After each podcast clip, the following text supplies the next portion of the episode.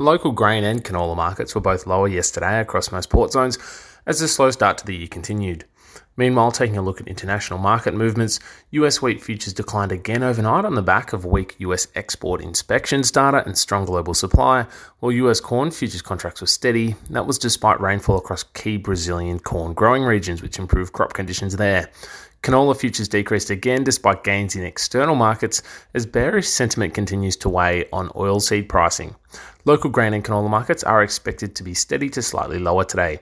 CBOT March 24 wheat was down 2 Australian dollars per tonne to $328 per tonne.